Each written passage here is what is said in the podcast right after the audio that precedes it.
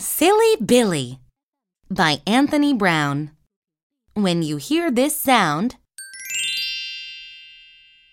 it's time to turn the page. Billy used to be a bit of a worrier. He worried about many things. Billy worried about hats. And he worried about shoes. Billy worried about clouds. And rain.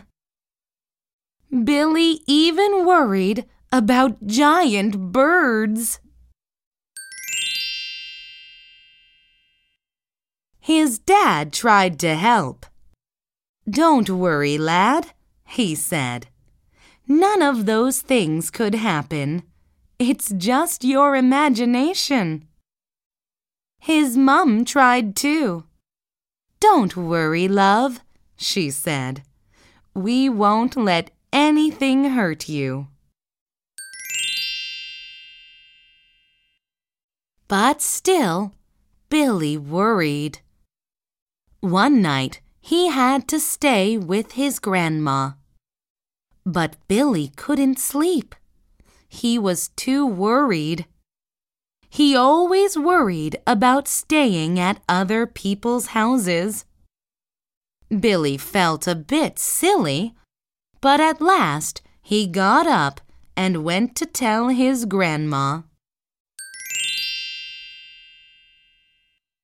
Well, fancy that, love, she said. You're not silly. When I was your age, I used to worry like that. I've got just the thing for you. She went into her room and came out holding something. These are worry dolls, she explained. Just tell each of them one of your worries and put them under your pillow. They'll do all the worrying for you while you sleep. Billy told all his worries to the worry dolls. He slept like a log. The next morning, Billy went home. That night, he again told all his worries to the dolls. He slept like a stone. The next night, Billy slept well, and the night after that. But the night after that, Billy started to worry. He couldn't stop thinking about the dolls.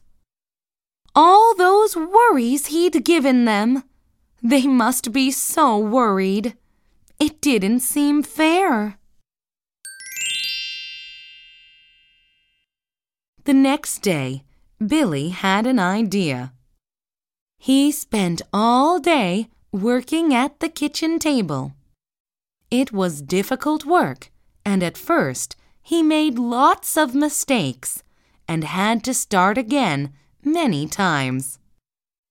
But finally, Billy produced something very special.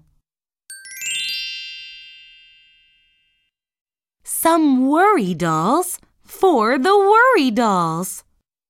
That night, everyone slept well. Billy and all the worry dolls. And after that, Billy didn't worry very much at all. And neither did his friends. Billy made worry dolls for all of them.